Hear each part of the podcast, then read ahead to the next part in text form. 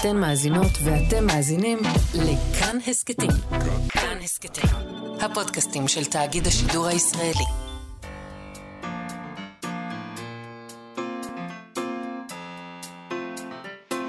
מה שכרוך עם יובל אביבי ומה יעשה לה.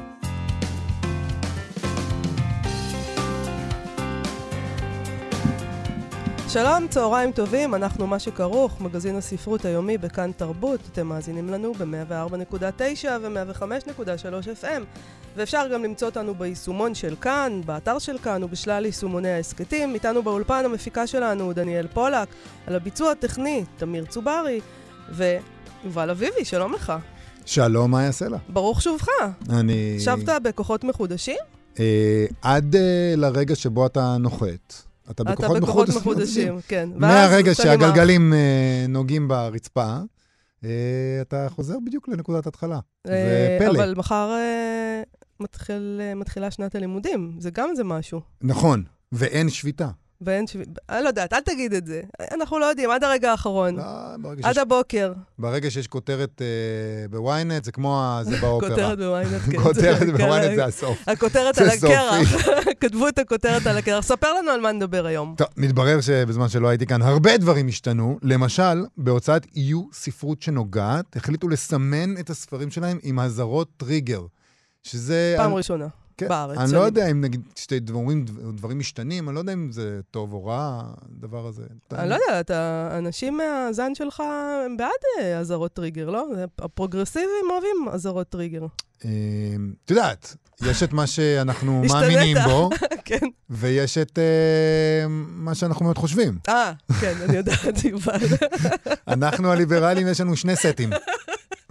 אז עם איזה באת היום? לא יודע, אני קצת מבולבל. ההוצאה הזאת, יהיו ספרות שנוגעת, מתמחה בהוצאת ספרים מהז'אנר הרומנטי, שזה שם קוד לספרות אירוטית. אה, אבל אנחנו נדבר היום עם מולי את ההוצאה הזו, וסופרת בעצמה, ענבל אלמוזנינו, ונבדוק איתה למה אה, החליטו לתת אה, אזהרות כאלה, ולמה חלק מהקוראים גם לא מרוצים מזה, ומה יש שם בספרים האלה. את יודעת, ספרות אירוטית. ממה הם מזהירים? כן, ספרות אירוטית. אני חייבת להגיד לך, זה כאילו, ה... הם מזהירים ממיניות? לא יודעת, בוא נראה איזה מין יש שם, איזה מין יש שם, איזה מיניות, מה קורה שם. זה כמו שאתה לפעמים רואה אנשים ברחוב, ואתה... פתאום אתה קולט את הפרצוף שלהם ואתה מבין מה מתחולל בתוך הראש שלהם. ואתה אומר, אוקיי, לכל אחד מאיתנו יש מחשבות על זה, אבל הבן אדם הזה, עם העיניים האלה, אני מבין שמשהו שם שחור יותר מכרגיל. זה ספר עם אזהרת טריגר. ברור, זה ספר אירוטי, ברור שיש שם זיונים. אתה... אבל פה יש אזהרת טריגר. אז יכול להיות שאנחנו, האנשים כולם צריכים להסתובב עם איזה מדבקה על המצח. אני צריך אזהרת טריגר חד משמעית. אוקיי. אה, אני רק רוצה להגיד על ההוצאה הזאת, שזו הוצאה שבשבוע הספר, אה, ההוצאה היחידה שאני ראיתי, שיש תור. תור. יש תורים לקנות ספרים, זה פשוט דבר שלא יאמן, וזה לא רק השנה. זאת אומרת, גם בשנים קודמות, מדהים. זה וכשאתגר קרת חותם. נכון. זה שני הדברים שמצליחים uh, בשבוע הספר. נכון. אנחנו נדבר על זה היום, ואנחנו נדבר גם על פרשת עליזה פאנו, שהייתה המאהבת של המשורר והמתרגם רפאל אליעז, ורצחה את אשתו בשנת 1960. הסכת uh, חדש בסדרת ההסכתים, משפט חוזר, חוזר לפרשה הזו. משפט חוזר, חוזר. חוזר, חוזר? כן. Mm. Uh, ואנחנו נדבר על הפרשה הזאת ועל המשפט uh, עם עורך הדין אורון שוורץ, שמגיש את ההסכת הזה אצלנו בכאן, וזה סיפור מדהים. מדהים, מדהים, מדהים. וגם יש שם את הקטע הזה שהרוצחת גם uh, הייתה כותבת. אז, היא כתב... אז גם הספרות משתלבת שם, וגם הוא מספר איך בעדויות היה לא קל, כי בעדות יושב משורר, ומשורר שנותן עדות זה דבר שיכול להפליג למקומות בעייתי, כן. שבית המשפט לא כל כך רגיל אליהם. אבל אנחנו נתחיל עם הפינה שלנו ועיקרן תחילה, שבה אנחנו נותנים לספרות להגיב לחדשות, הפעם, כמובן, גורבצ'וב. נכון, מיכאל גורבצ'וב, אה, מנהיגה האחרון של ברית המועצות וחתן פרס נובל לשלום, מת אתמול בגיל 91 בבית חולים במוסקבה. הוא היה אחד המנהיגים המשפיעים והחשובים ביותר במאה ה-20. הוא נודע כמי שהוביל רפורמות כלכליות ופוליטיות בברית המועצות, הגלסנוסט ופרסטרויקה. אה, זה פתיחות ובנייה מחדש. שהדברים שנועדו לתקן את החולאים של הקומוניזם, את האסון של הקומוניזם, אבל בפועל מוטטו את השלטון במדינה, שבראשה הוא עמד מ-1985. אה, וזה הוביל כל העסק הזה בסוף לסוף עידן הגוש הסובייטי ולפירוקו, ולסיומה של המלחמה הקרה. שזה טוב. של אז. זאת אומרת, כן. עכשיו נדמה לי שהיא חוזרת, כל העסק הזה חזר, הגוש הסובייטי, המלחמה הקרה, יש קאמבק מסוים. לא נגיד. כפי שחלק מהאנשים היו רוצים.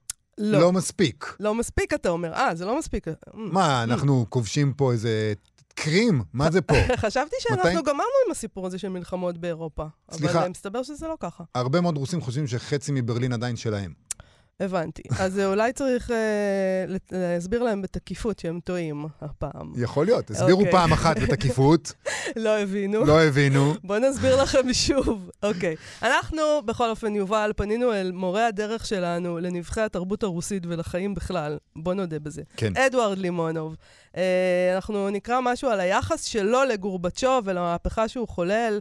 אה, אנחנו מדברים, אנחנו קוראים מתוך לימונוב של עמנואל קרר, בספר שלו, לימונוב, הוא, הוא, זה פשוט ספר שדיברנו עליו כנראה הכי הרבה פעמים אי, פה, אי פעם פה בתוכנית. כן, אנחנו מאוד מחבבים את הספר הזה. נכון. הספר הזה יצא בהוצאת בבל בתרגום של עמית רוטברד, נכון. ומי שלא קרא אותו, למה אתם מחכים, באמת? זאת ההזדמנות. אם כבר, אם כבר גורבצ'וב נאלץ ללכת לעולמו, זאת הזדמנות לקרוא את לימונוב. נכון. אה, אז תשמעי, אה, קרר מתאר שם את, ה... את הלך הרוח במערב כשגורבצ'וב אה, עולה. הוא מדבר על כל האנשים שהיו לפניו, והוא כותב כך, אחרי שרשרת המ... אה, המומיות האלה שהובאו לקבורה זו אחר זו, זה המנהיגים לפניו, גורבצ'וב הקסים את כולנו, את, את, סליחה, את כולם, כלומר, את כולם אצלנו.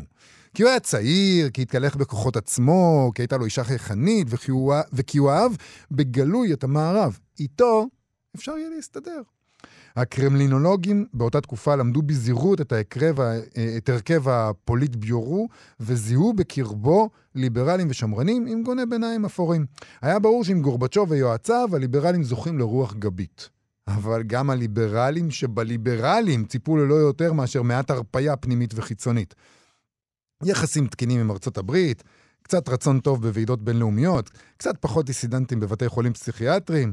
הרעיון ששש שנים אחרי היכנסו של גורבצ'וב לתפקיד המזכיר הכללי של המפלגה הקומוניסטית של ברית המועצות, תחדל המפלגה הזו להתקיים, וכמותה גם ברית המועצות, הרעיון הזה לא היה יכול לעלות על דעת איש, ובעיקר לא על דעת גורבצ'וב עצמו. וכשהוא אומר, לא יכול היה לדעת, אה, לא יכול היה לעלות בדעתו של איש, גם לא בדעתו של לימונוב. דווקא כן. אה, אוקיי. דווקא כן, דווקא כן. אה, שני אנשים, הוא כותב, בפריז, לא לקחו חלק בעליצות הכללית הזאת. אמי ולימונוב. אמי שמחה על התפרקות הגוש הסובייטי גם... נגיד שהאימא של קרר היא היסטוריונית. נכון. שהתעסקה בדבר הזה וחקרה את, ה... את, אה, את הגוש הזה, את הגוש הסובייטי, וזה, נכון. אז הוא מתייחס אליה גם הרבה בספר. נכון. שני אנשים בפריז לא לקחו... אה, כבר קראתי את זה. אמי שמחה על התפרקות הגוש הסובייטי, גם מפני... אה, אה, שכ... אה, סליחה, גם מפני שכבת לרוסים לבנים היא הייתה עוינת כלפיו, וגם מפני שצפתה את זה. אה, אבל היא לא יכלה לסבול את המחשבה שזו... סליחה, קראתי את זה לא נכון. גם מפני שכבת לרוסים לבנים היא הייתה עוינת כלפיו, וגם מפני שצפתה את זה. אבל היא לא יכלה לסבול את המחשבה שזוקפים את זה לזכות גורבצ'וב. לדבריה, ואני חושב שהיא צדקה, אבל גם שזה בדיוק מה שעושה דמות היסטורית למד... למרתקת כל כך, כל זה קרה למרות גורבצ'וב. הוא לא שחרר שום דבר, הסתפק רק בדיבורים, כופף זרועות וניסה לבלום כמיטב יכולתו תהליך שהוא עצמו התניע בחוסר זהירות. הוא היה בעת ובעונה אחת שוליית קוסם, דמגוג ועיקר, ולמרבה הבושה בעיני אמי, הוא דיבר רוסית איומה. או, שזה, זה מוזר. שזה גם פשע כזה. נכון. עכשיו אדוארד לימונוב. אדוארד הסכי- הסכים עם כל זה. הפופולריות של גורבי, כמו שאמרו אלה שהתחילו לכנות את מיטרן טונטון, עצבנה אותו מלכתחילה. מנהיג ברית המועצות לא צריך למצוא חן בעיני העיתונאים המערביים המטומטמים, אלא להפחיד אותם. כשחברים תמימים אמרו לו, איזה אדם נהדר, זה בטח משמח אותך, הוא הגיב, כמו שהיה מגיב קתול ידוק אם היו מברכים אותו על בחירתו של מונסיה גיו לאפיפיור. הוא לא אהב את הגלסנוסט, גם לא את ההכאה על חטא של השלטון, ובעיקר לא את הוויתור על טריטוריות שנרכשו במחיר דמם של 20 מיליון רוסים, רק כדי לשאת חן בעיני המערב. בכל פעם שחומה התמוטטה, הוא לא אהב לראות את רוסטופוביץ' אץ לשם עם הצ'לו שלו ומנגן, כולו מלא השראה אה, על ההריסות. כשמצא בבוטיק, בבוטיק, בבוטיק עודפים מעיל של חייל הצבא האדום, הוא לא אהב להיווכח שכפתורי הפליז של ילדותו הוחלפו בכפתורי פלסטיק. פרט פעוט, אבל הפרט הזה, לדבריו, אמר הכל. מה כבר יכול לחשוב על עצמו חייל שהידרדר למדים עם כפתורי פלסטיק? איך הוא יכול להילחם עם הדבר הזה? את מי הוא יכול להפחיד? מי הגה את הרעיון להחליף את הפליז הנוצץ ביציקת חרא? בטח לא הפיקוד הבכיר, אלא איזה אזרח אידיוט שספון במשרדו ועמוד, ואמור להוזיל עלויות. אבל ככה מפסידים קרבות ואימפריות שוקות. עם שחייליו לבושים ברישול במדים מוזלים, הוא עם שכבר אין לו אמון בעצמו וכבר איננו מעורר כבוד אצל שכניו. הוא כבר מובס.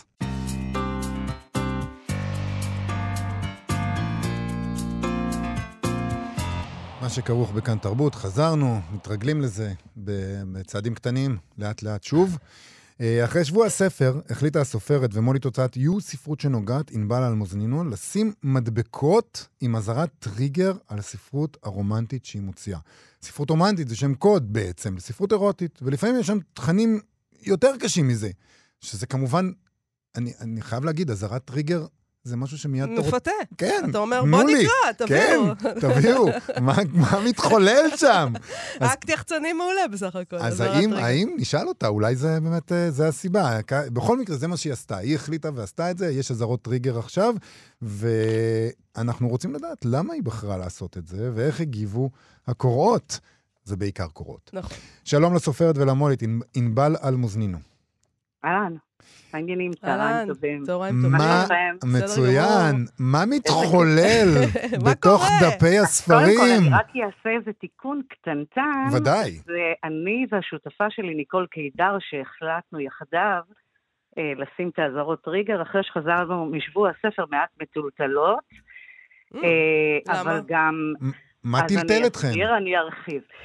אנחנו פשוט אה, ככה אתה יודע, אנחנו פועלות בזירה אה, המון שנים, קרוב לעשר שנים, יות, ניקול יותר, אני אה, קצת פחות, אה, אבל, אה, ואנחנו יודעות שאנחנו אה, מתעסקות עם אה, נשים צעירות יותר, מבוגרות יותר, 20 עד 50, 60, ו-all of a sudden אנחנו פשוט אה, מגיעות לשבוע הספר וצובעות על הדוכנים שלנו נערות מהממות.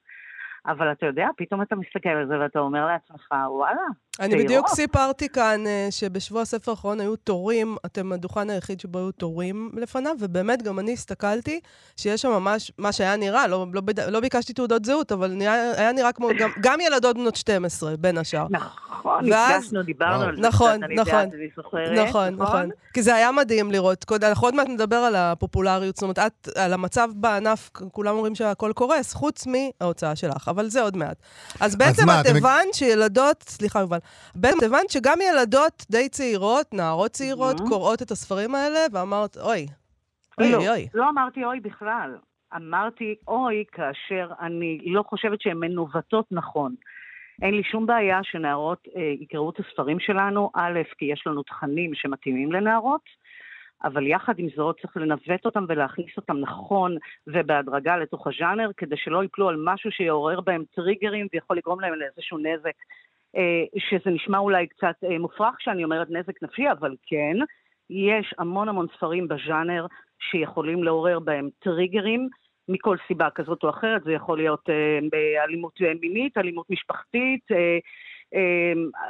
יש אינסוף אפשרויות. את יכולה לתת לנו דוגמה לספר כזה? לספר שבו, שהוצאתן ו... בוודאי, למשל אני אתן לך את הספר הכי בועט ומטורף שלנו, הכי אפל אי פעם שהוצאנו בהוצאה, זה ספר שאפילו הוציאו אותו אה, מאמזון בזמנו. אה, הוא נקרא קורטיזן על המאסטר. זה ספר שמדבר על סחר בנשים, אבל אין בו שום רומנטיזציה. זאת אומרת, האנטי-גיבור נשאר אה, טיפוס מנוול, נבל, אה, מתחילת הספר ועד סופו. אה, ובעצם משתמש בנשים, אה, אתה יודע, בשביל למכור אותם ולעשות בהם שימוש ברמה הכי נמוכה שיש. אבל שני... רגע, בסוף מנצחים אותו? אני לא מבינה, מה זה? זה סתם פשוט... בטח, מורידים אותו על הברכיים, לא מורידים, לא בסדר, אותו. אוקיי. בסוף הספר הרביעי אנחנו חוזים במחזה מאוד מאוד מפתיע כאשר אנחנו רואים אותו ממש יורד על הברכיים. נהדר. אבל זה קורה אחרי שאתה צופה אחרי בסרט שהם אימה. מתעללים בנו, כן. סליחה. שאני פה, אנחנו רגע. צופים בספר- בסרט אימה אה, בכל דבר, אני חשבתי. שההוצאה שלך מוציאה ספרים כיפיים, רומנטיים, עם פאביות סקס, כאלה, וזה, כן. מה זה? גם, גם, גם, אבל אנחנו תמיד הולכות גם על ה dark side, אנחנו אוהבות אותו, אנחנו אה, סוג של אה, חלוצות בז'אנר הזה בארץ. הקוראות אה, המבוגרות שקוראות את סדרת הספרים כן, הזאת, הן כן. קוראות את הסדרה הזו, שדיברת עליה כן, עכשיו, כן. לשם אותה מטרה שהם יקראו ספר רך יותר? זה, זה מה ש... תסביר מה המטרה? קודם כל יש את ההנאה הספרותית כמובן ממה שאתה קורא, אבל גם אנחנו יודעים שיש פה הנאה אחרת, שזה מעורר, שזה, שזה מדברר אתה, פנטזיות. אתה, אתה חושב על, על כאלה שהפטיש שלהם זה סחר בנשים? היה את כאילו, הסרט הזה, מח- נכון? זה מה היה לא שמחרמן מז- אותם? היה את הסרט הזה בנטפליקס, נכון? ש... שבו יש מישהו גם כן, ש... שגם כן, יש איזה מדבר על איזושהי פנטזיה, כן. תקשיב, שבה יש תקשיב. שליטה מאוד מאוד גדולה. אני בטוחה שגם לך וגם ל... אה, אני נקי מבפנים, אין לי רגע, תן פנטזיות. כן, כן. אני בטוחה שגם לך וגם למאמנת שיושבת לצדך, יש לא מעט פנטזיות שאתה לעולם לא תספר עליהן בקול רם. נכון. איזה דבר מדהים זה, לפגוש את זה בספר ולהבין שזו הכמיהה האישית, האישית שלך. עכשיו, אתה יודע, כשאתה בתוך מערכת זוגית, ופתאום אתה מגלה, פתאום אתה מגלה מה אתה באמת אוהב, ואתה לא רק מיישם את זה, אלא מבקש את זה מבן הזוג שלך. וזה מפריח לך את הזוגיות, אין בזה שום עניין, זה בינך לבינו, זה נפלא, זה מדהים. גם אם זה מחרמן, גם אם זה עושה, כאילו, מה רע בזה? אתה יודע, זה, זאת התפיסה ה- הפשטנית שכולם תופסים בה את הז'אנר. מהמם, שחושבים שבסופו של יום הוא נתפס ונגמר בארוטיקה. מהמם. לא, בשביל זה יש אתרים, אנחנו יכולים להיכנס אליהם בכל שעה ביום, אין לנו צורך לבזבז לא מאות שקלים בחודש, ובטח לא את הזמן שלנו בקריאה של ספר שמתחיל בעמוד אחד, נגמר בחמש מאות. ואז יש עוד ארבעה כאילו כאלה. זה. רגע, כן, אז מה. אז מה באמת, זה מעניין. אז, מה, אז למה באמת הספרים האלה? אותנו, כן. מה באמת כובש אותנו זה הרומנטיקה. Mm. אנחנו פשוט חיות את זה. אנחנו אוהבות את זה, אנחנו נושמות את זה. זה מעורר אותנו בכל כך הרבה בסוף מובנים. אנחנו רוצות אהבה, זה לא יעזור כלום. ברור, ברור, אז רגע, את הספר הזה- אנחנו תמיד רוצות אהבה. ואני הס- מניחה שגם גברים, by the way. את הספר הזה שדיברת עליו עכשיו, פתאום בשבוע הספר, אה, פתאום בשבוע הספר גילית שיש נערות בנות 12, 13, 14 שקוראות אותו? שקראו אותו ושרוצות לקרוא אותו. עכשיו תראה מה שקורה. אנחנו פעלנו בזירה של האינסטגרם והפייסבוק לאורך השנים עם קהל שהוא נע, ב, אמרתי לך, מ-20 עד 50, 60 ולפעמים אפילו קצת יותר. ופתאום אתה נתקל בנערה בת 13 שקראה את הספרים האלה ו- ובלעה אותם בכיף, כאילו, היא אפילו לא התרגשה מזה. תשמע, בי זה מעורר, זה, זה עורר בי, אני לא יכולה להסביר לך את זה אפילו. אבל אם היא לא התרגשה מזה וזה. לא השאיר עליה חותם שלילי, הם למה לא- צריך? לא אמרו לה לא לקרוא את זה. מה אגיד מה לך כתבת אני באזהרת לא חושבת טריגר? שהיא אפילו מסוגלת להבין. מה היא באמת חוותה. את יודעת מה היא רואה בטלוויזיה? ענבל. היא רואה, כנראה שהיא רואה בטלוויזיה דברים גרועים מספיק. אז תשמעי, גם אם היא. רואה בטלוויזיה, יש הבדל בין לראות טלוויזיה, לראות משהו ויזואלי, לבין לחוות אותו ברמה דמיונית, כן. ולעשות רומנטיזציה לאנטי גיבור ברמה כזו, שזה יכול לעוות לך את המציאות. כן. הרי מחר אנחנו לא רוצים שהיא תסתכל על איזה עבריין פושע ותחשוב, וואו, איזה סקסי הוא, איזה מגניב, הוא מזכיר לי את. לא. אנחנו רוצים לשדר לה את המציאות, ולכן המדבקות נוצרו על מנת להכווין אותם נכון. אה, את יודעת, גם, גם ל... אני, אני פשוט נורא פוחדת להשתמש במילה הזו, אבל גם ל... גם לרגשנות מסוימת, יש, יש אה, ווליומים, רמות. אז אתה מתחיל מהרומן רומנטי הסטנדרטי, כמו שכולנו התחלנו בו, ולאחר מכן אתה עולה במדרגות. האם אז זה אין לא... שום בעיה שבגיל 25 היא תקרא ספר כזה, ואני לא סתם אומרת גיל 25. אני חושבת שפשוט אי אפשר להבין אותו עד השלב הזה. זה כמו הזוהר. אה, כן, לגמרי. רגע, ענבל, אבל אני רוצה להבין, את, את לא מונעת מהם, זאת אומרת, אם היא, לא יש אזהרת טריגר, היא עדיין יכולה- יכולה לקרוא ולקנות, היא נכון? יכולה לעשות מה שהיא רוצה. יותר, היא, אולי זה, כמו שאמרנו מקודם, אולי זה תעלול יחצני, זה הרי אני בגיל לא, אני 14-15 אגיד לך מה כן רציתי את כל מה. שאסור. נה, לא, אנחנו כבר אחרי התעלולים היחצניים, אתה יודע, יש לנו כל מיני... יש להם תור מחוץ לדוכן. שאנחנו יכולים תעלולים כן. יחצניים, אנחנו מספיק פורות בדמיון כדי באמת להפתיע את הקורות, אם זה ספרים סודיים, קופסאות סודיות שאין להם מושג מה הן קונות ב-200 שקלים ומקבלות את זה הביתה. אתה יודע, יש לנו מספיק... אה, רעיונות כדי לייצר את, ה, את המזומנים. זה לא השיטה. אני חושבת שכן, כאימהות, כבנות זוג, כאלה שגידלו, אחייניות שמסתובבות סביבנו, כן נכון לראות את זה באמת אה, בפרופורציות הנכונות ולהבין שיש ספרים שלא נועדו לילדות בנות 12-13, לא יעזור שום דבר. הן יכולות לקרוא הרבה מאוד ספרים, ויש באמת מגוון אדיר בתוך הז'אנר. יוצאים כ-500 ספרים בשנה, זה לא שיהיה חסר להם מה לקרוא. אבל יש ספרים שאני חושבת שמאוד מאוד אה, מוקדם, אה, שהם ייכנסו אליהם, כי אחר כך באמת שום דבר גם לא ירגש אותם, זה לא יסעיר אותם, הם הגיעו מיד להארדקור. אפשר לעבור, את זה בשלבים, אה, להתפתח לבד, לאט, וגם לגלות את המיניות שלך אה, בגיל הנכון. לא יכול להיות שילדה שלא נשקה בגיל 12 תקרא על מיניות שהיא ההארדקור של ההארדקור.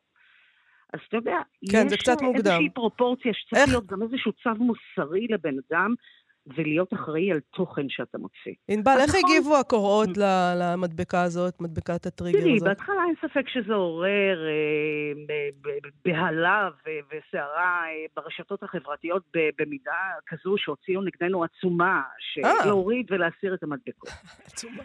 אבל... אה, למה? מה- מה זה מפריע להם? מה אכפת להם אם אה, בעצם... אני אה, אגיד לך מה העניין. אה, וזה בדיוק הפואנטה, כשאמרת אולי זה תעלול יחצני, אז בוא אני אסביר לך למה זה לא תעלול יחצני, ואני אסתור את מה שאמרת. יש נטייה היום להוציא אה, כריכות דיסקרטיות. הרבה פחות ממה שהיה בעבר, כשהיינו מוציאים Mm. דברים חשופים חצי גוף עם קוביות וכל מה שמשתמע מכך, שמשדר שזה באמת מדבר על ספרים אירוטיים רומנטיים. אה, ונכון להיום אנחנו נוטים לשנות את קו הכריכות בגלל שיש לנו קהלים בוגרים יותר, אבל אתה יודע, קהלים אה, אה, הם אזהרת מסורתיים. הטריגר חושפת את מה ש- מה שיש בפנים בעצם, למי שמסתכל על מה הן קורות. אז בדיוק, אז אתה מקבל איזה ספר עם כריכה מתקתקה, ואז אתה מגלה שאלוהים ישמור מה הולך בתוכו. אז אפשר ל... הנה, הנה ת- תעלול שיווקי, תמכרו לא, גם כריכות שמת... לא, לא, תמכרו גם כריכות שמתלבשות על... כן, כן. שלי, ואז אני אומרת לך את זה. כן, כן, סליחה. אז, אז מכיוון שיש לנו כריכות מתקתקות, או כריכות שיכולות בטעות להסוות את התוכן של הספר, וזה יכול להיעלם מפני ההורים כשהן מכניסות את זה הביתה, אז בחרנו אה, למתג את המדבקה שתיתן איזושהי, אה, אה, מה שנקרא נורה אדומה להורים.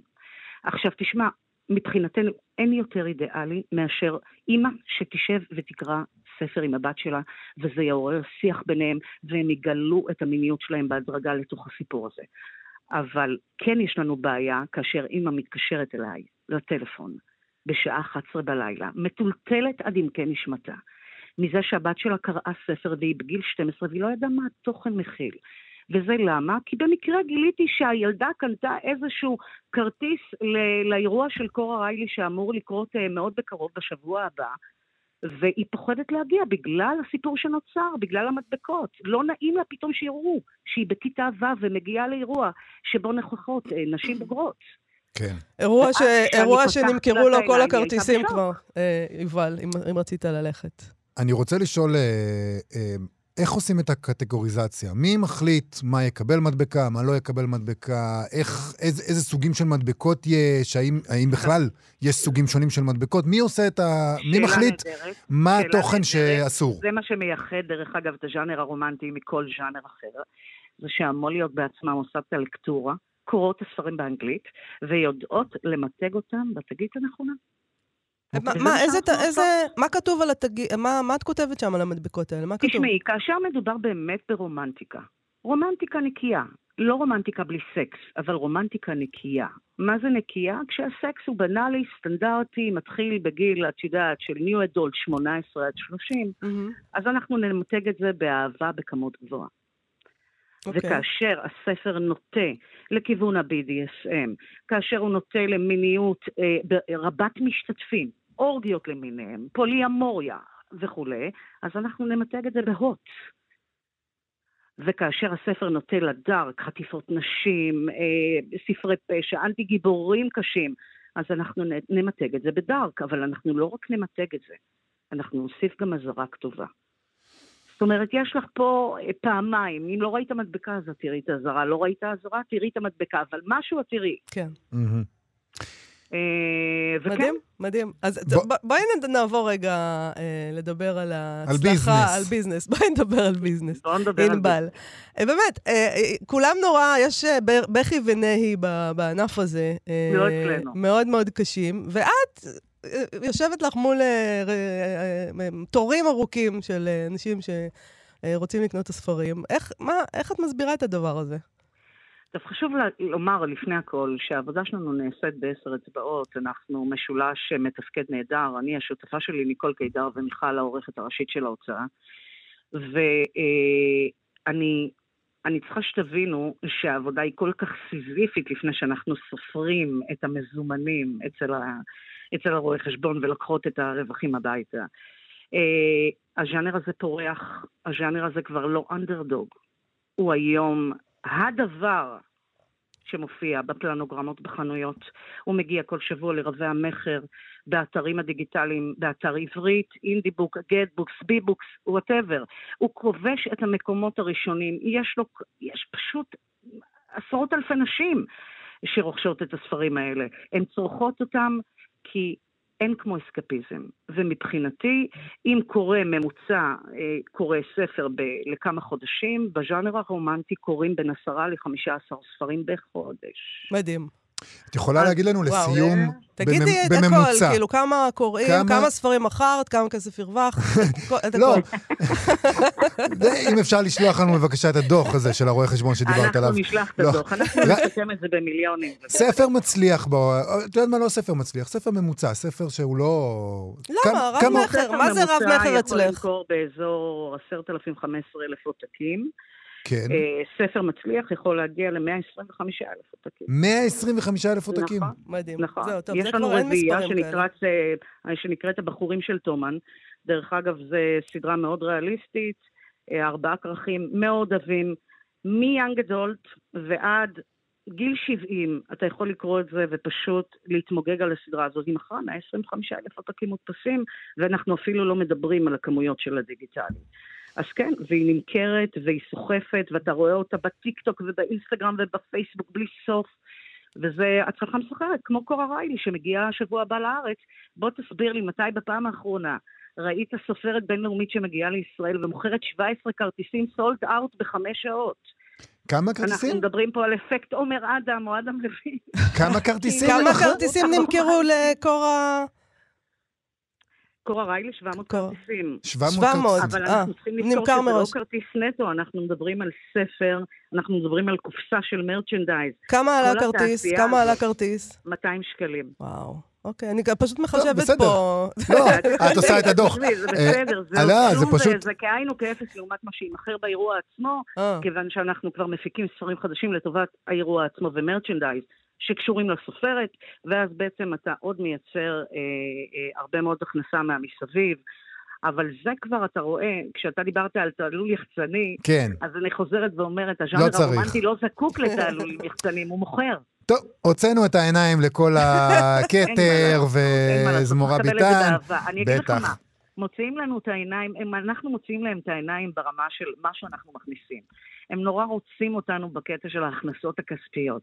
אבל שים לב שכל מה שקורה מסביבנו ברמה של המיליה הספרותי וכולי, לוקחים אותנו כקטגוריה נפרדת, מהמם. כאילו שאנחנו איזה סלאם.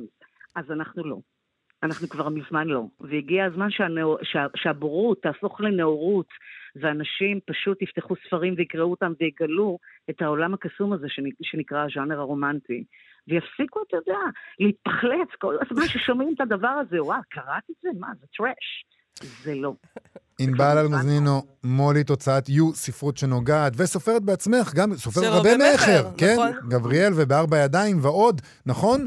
אה, תודה רבה לך על תודה השיחה רבה הזאת. לכם, תודה, היה ענבל. כיף. להתראות. יום מהמם. ביי. ביי.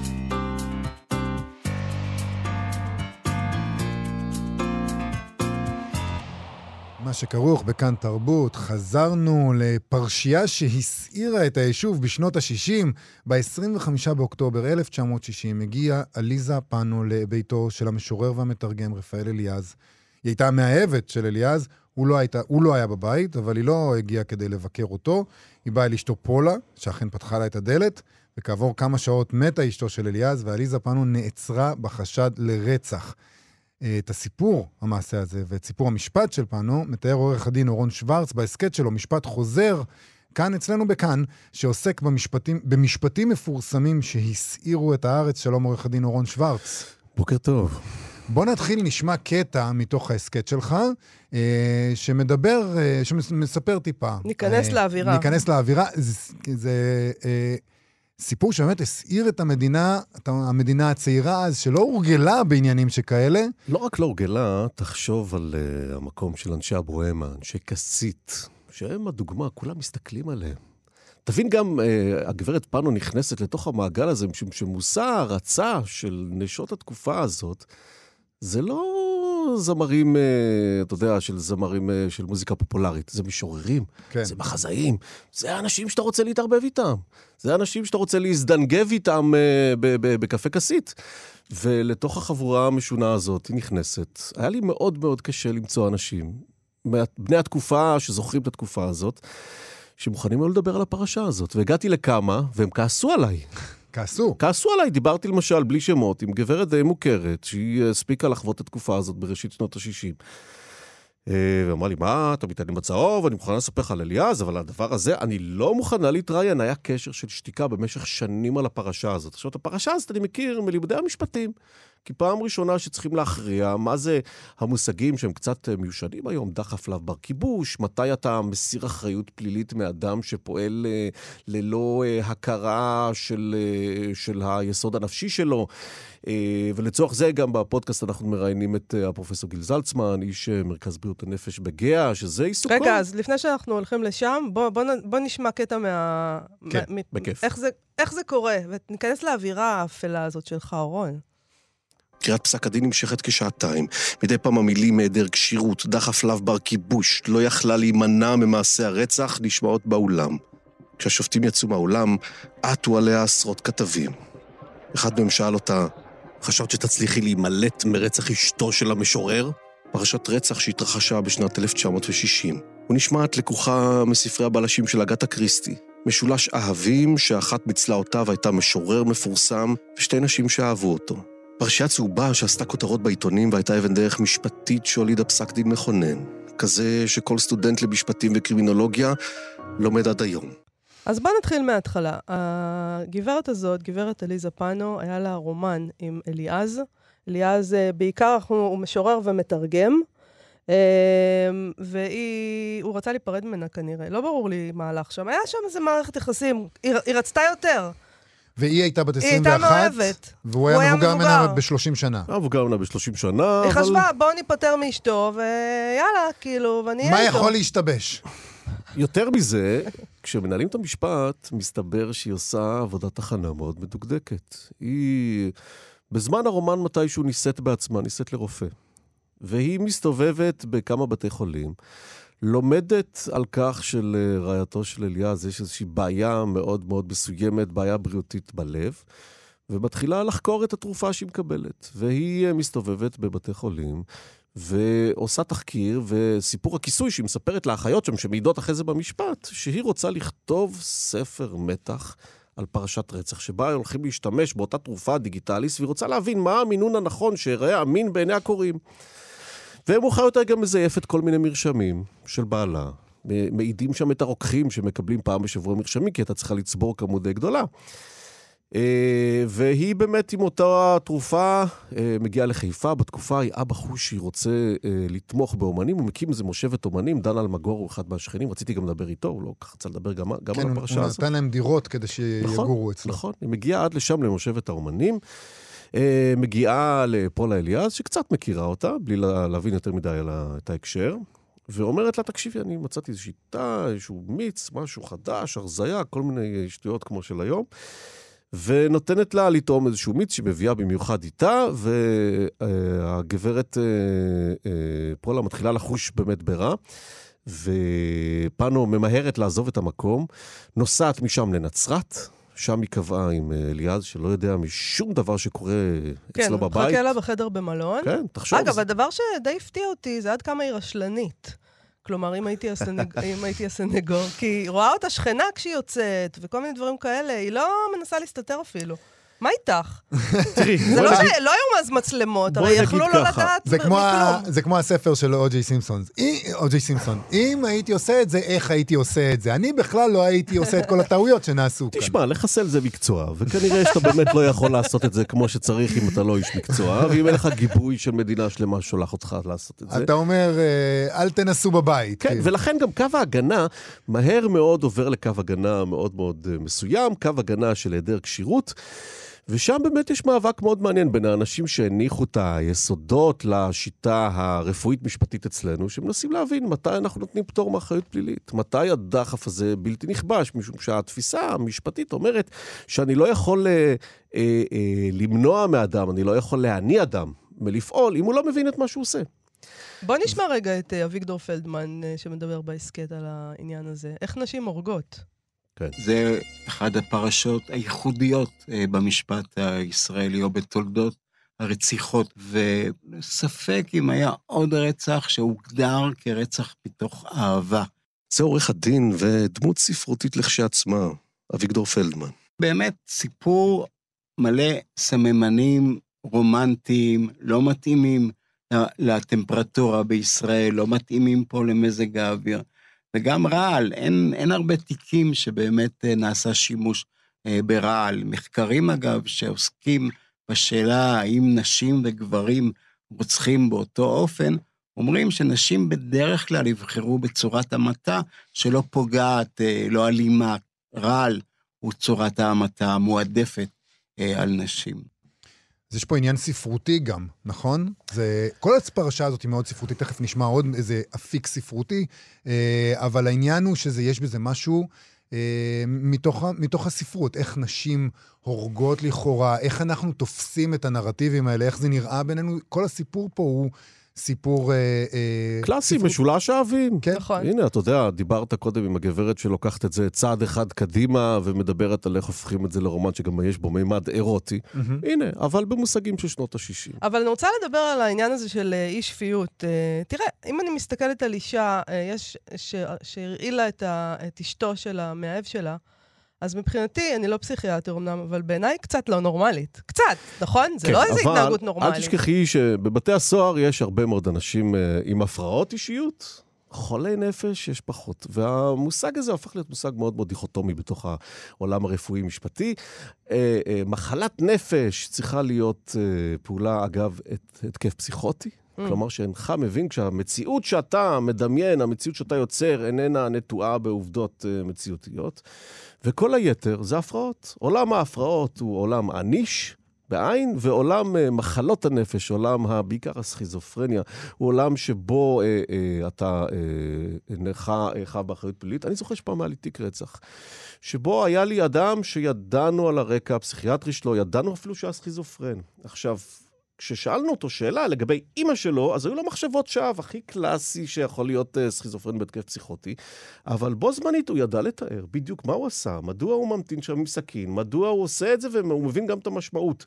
ואני זוכר שאני שואל אז את אחד מהפרופסורים הגדולים שעובד איתנו בתיק, את פרופסור אה, טיאנו, ואני אומר לו, תגיד, מה, אדם יכול להיות בו זמנית שפוי ולא שפוי? הוא אומר לי, כן, השיגעון, אני לא אשכח את זה, השיגעון הוא לא טוטאלי. יכול להיות שאני יכול להבין חלק מהתופעה בתוך איזה איים של שפיות, אבל מעבר לה, שיהיו לי כמה מקומות שאני אהיה פסיכוט. זה היה הסיפור עם פאנו. היא הבינה בדיוק מה היא עושה, היא הבינה מה רצתה להשיג, היא הבינה... המניעים שלה היו רציונליים, חולניים אמנם, אבל רציונליים. היא רצתה להזיז מהדרך את האישה שהיא שנאה, ולכן היא השתמשה ברעל, היא מבינה בדיוק מה הרעל הזה עושה, היא עושה מחשבה מאוד מאוד מסודרת. אין שום מחשבת שווא, אין שום פרט שהוא לא מציאותי, שהניע אותה לפעול. ולכן... וזה גם מה שבית המשפט בסופו של דבר נכון, השתכנע. אבל בשנת 61 זה עוד לא ברור. מהמם. כי השאלה שם אומרת, רגע, אבל יש לו דחף פלאב בר כיבוש, היא לא יכולה לעצור בעצמה. כי זה גם נובע מאיזושהי תפיסה מאוד מאוד רומנטית שלנו של מה זאת אהבה. ואולי נשמע עוד קטע, אה, אנחנו... מה מה מה אליעז זאת- אמר? מה זאת אהבה? כן. החקירה הנגדית של רפאל נפתחת בשאלה ישירה. אהבת את עליזה? דומה, כי זו שאלה שאסור לשאול משורר. רפאל מתריס ואומר כי לא אהב אותה אלא ריחם עליה, ופתח מיד בהרצאה פואטית מהי אהבה, ומדוע הגדרתה כה חמקמקה. שאלת הרחמים והאהבה העסיקה אותי מאז ומתמיד, אומר לו אליעז, ומבחינה מסוימת נראה לי כי הרחמים נעלים על האהבה. סנגור, שמבין שהוא עם הגב לקיר עם התשובות האלה של אליעז, מנסה טקטיקה אחרת. ברור לסנגור כי טענת ההגנה של היעדר השפיות זקוקה לאהבה שיוצאת משליטה. ולכן הוא מתחיל לחקור את רפאל על יחסיו גם עם נשים אחרות.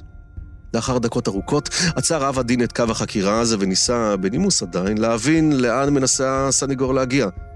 הסנגור השיב כי לטעמו הייתה הנאשמת תחת השפעת רפאל. ולאן כל זה הולך? שואל אותו השופט. הסנגור מתעקש כי זהו קו רלוונטי. דומה כי ניתן להבין את מצוקתו של הסנגור מול תיק שבו יש הודעה מפורשת באשמה, אבל הוא עושה את כל מה שהוא יכול לעשות. לא בכדי התנקז הקו מאוחר יותר כמעט אך ורק לשאלת כשירותה של עליזה. הסניקור ביקש עתה שרפאל יאשר לו כי על אחד הספרים שמסר לידיה של עליזה כתב לה את ההקדשה לידידתי התימהונית. לידידתי התימהוני. אני אוהב את זה, שיש שאלות שאסור לשאול משורר אה, על, אה, בכס העדים. בחקירה נגדית, אתה כן. לא יודע לאן זה יגיע, זה יגיע ועכשיו הוא אומר לך, לשאלות אתה פואטיות. שאלת, עכשיו אני אשלים את התשובה שלי, תחכה. וזה בערך כנראה מה שקורה רגע, שם. כשאתה עולה ואתה חוקר מישהו, אה, ואתה שואל אותו שאלה, אתה אמור, מבחינתך, אם אתה סנגור טוב, כדאי שתדע מה הולך לענות לך? שאלה מצוינת, בדרך כלל אנחנו לא נוהגים לשאול שאלות שאנחנו, לא רק שאנחנו יודעים את התשובה, אלא שהיא כתובה לי איפשהו, ואני יכול להראות לו, הנה, אמרת כך. אה. אבל אני אומר, אני יודע שלפעמים אנחנו צריכים גם מאוד מאוד בזהירות לחפור מסביב בכדי להגיע למקום, אבל חקירות כאלה צריכות להיות בשליטה. כשאני מלמד סטודנטים לחקור נגדית, אני לעולם, לעולם אני אומר להם, אל תיתנו אה, חבל ארוך מדי לעד שלכם, תחזיקו אותו קצר. אל תשאלו אותו שאלה פתוחה כמו, אהבת אותה. מה זאת אהבה? כן, מה זאת אהבה? ועוד. משורר, ועוד משורר. לגמרי, אין בעיה, עכשיו אני אספר לך, תבוא מחר. יש, בכלל, אני שוב חוזר לעניין הזה, שכל הסיפור הזה, אמ, יש, לו, יש בו משהו שהוא כמעט... אה, לחשוב שזה מה שעניין את הציבור הזה, שמשוררים וסופרים, והסצנה מה, הזאת של אליעז כסיף... היה נורא ידוע, כן, הוא ישב נכון. עם אלתרמן, זה... מה זה אלה היה? היו, אלה היו אלה מפורסמים. אלה היו מפורסמים. זה כמו שהיום, אה, זמר, כמו שאמרת, זמר מפורסם, זה יקרה איתו. זאת אומרת, הם... אה, לא, אבל אני חושבת שהדבר המדהים ביותר, אה, אני לא חושבת שזה ספוילר, כי זה היה מזמן וכולם יודעים. כולם זה לא. ספוילר. אוקיי, אז הגברת הזאת, הם לא קיבלו את העניין הזה של משוגעת וזה, היא הורשעה. אה, היא אמורה הייתה לשבת במאסר עולם, אבל אז בכל זאת היא הועברה למוסדות אה, נפש וכן שוחררה בחנינה, כלומר, וקיבלו אותה בחזרה לחברה, והיא עוד העלתה מחזה, אני אומר לכם. משהו, ישראל הצעירה, שנת 60, עוד לא כל כך יודעת איך לאכול סיפור כזה. עכשיו, אני מניח שהיום הגברת הזאת כנראה הייתה יושבת את 20 השנה שלה, קוצבים לה את זה, לא הייתה יושבת מאסר עולם, אה, מוצאים לה איזה תוכנית שיקום, אה, מוציאים אותה החוצה. במקרה של אה, הגברת פאנו, היא באמת יושבת משהו כמו שמונה שנים. אה, מקבלת חנינה מהנשיא, אבל אני חושב שזה בא על הרקע שחלק ניכר מהמאסר שלה היא מבלה בבית חולים לחולי נפש. אגב, עם מי? עם יונה וולך. יונה וולך. הקשבתי. וואו. יונה וולך, ויש סיפור אחד, אני אעשה לכם אה, ספוילר אחד כן. קטן, אם מותר לספר אוקיי. אותו. אה, הן אה, יושבות שתיהן, הן מאושפזות שתיהן בטלביה, ומדי פעם הן הולכות ועושות מה שהן מכנות מסע תענוגות ברחבי ירושלים, של סוף, סוף שנות ה-60. הן יושבות לשתות קפה, ויום אחד גבריאל מוקד רואה אותם. גבריאל מוקד הצעיר, והן אומרות לו, בוא שב איתנו. והגברת פאנו מזמינה לו קפה, מערבבת לו סוכר, ומושיטה לו, הוא מסתכל ואומר, לא, לא, לא, לא, יש לי משהו, תחשוב, אני צריך ללכת. אני חייב לשאול אותך, אנחנו צריכים לסיים עוד מעט, אבל אני חייב לשאול אותך על עוד uh, פן ספרותי שמעניין אותנו מדי פעם בתוכנית הזאת. דיברנו על זה לא מזמן בעקבות הספר שירת סרטני הנהר. היא כותבת uh, ספר בעצמה, uh, גברת פאנו, כפי שאתה מכנה אותה, שבו... uh, היא מתארת uh, בעצם דברים די דומים למה שהתרחשו במציאות. ואני רוצה לשאול אותה, וגם כן בשירת סרטני הנהר, עכשיו עלה לכותרות בעקבות סרט שעשו uh, uh, בעיבוד לספר, שטוענים שבעצם הספר הזה שבו יש רצח הוא בעצם אמיתי ומעיד על חייה של הסופרת. מה שנקרא עד- ראשית הראייה. עד, בדיוק, הווידוי. עד. כמה ספר בדיוני לחלוטין, פרוזה, שכתבה מישהי, יכול לשמש בבית המשפט כעדות לכך שבעצם, כן, זה היא עשתה את זה. אני אומר לך משהו, בידיים של סנגור מוכשר, אם אני צריך לנהל חקירה נגדית כזאת ואני תובע, אני אומר לו, בוא תסתכל, יש פה קורפוס, יש פה, כתבת פה אה, איזשהו טקסט. אני מניח שזה לא ההודעה שלך במשטרה, לא הוזהרת לפניה, שכל מה שאתה אומר עשוי להפליל אותך. תקרא לי רגע את השורה הזאת. תגיד רגע, איך השורה הזאת לעזאזל עלתה לך בראש? אתה אומר שאתה לא קשור לעניינים האלה, אתה לא חושב על דברים כאלה. תסביר לי את השורה הזאת. מה פתאום השורה הזאת עוברת אצלך מאוזן ימין לאוזן שמאל? אולי במשפטי ג'ורי אמריקאים זה יהיה מאוד מאוד נחמד, אני לא יודע עד כמה במשפט אה, פה, ברפובליקת הבננות של ישראל, ייתנו לנו לשאול את זה כך, אבל סנגור מוכשר בהחלט יכול לעשות מזה מטעמים. עורך דין אורון שוורץ, אה, אנחנו, נראה לי שניפגש שוב, כי כן. זה היה מעניין, נכון? תמצא לנו עוד סיפורים כאלה, לא. משפטים מעולם הספרות, שנוכל, אה, שזה יהיה תירוץ מוצ- או בכלל, מוצדק. טקסטים משפטיים, אנחנו כבר נהפוך אותם לספרות, זה. בסדר. אה, אמצא אנחנו יכולים לשלוח אתכם לשמוע את ההסכת, משפט חוזר, בכאן. באמת מאוד מעניין, יש עוד הרבה זהו, נתונים שם. הפרק הזה, הפרק פרק- הזה הוא ספרותי, אבל כן. בכלל, נכון. כל ההסכת, זה מטעמים שם. נכון. תודה רבה לך שבאת תודה רבה אלינו. לכם על האירוח, נהניתי. אה, זה זמננו לסיים, יובל. תודה נכון. רבה למפיקת התוכנית שלנו, דניאל פולק, ולתמיר צוברי שעל הביצוע הטכני. בואו לבקר בעמוד הפייסבוק שלנו ושל כאן תרבות. מחר אנחנו משדרים את המיטב. נכון? להתראות. להתראות.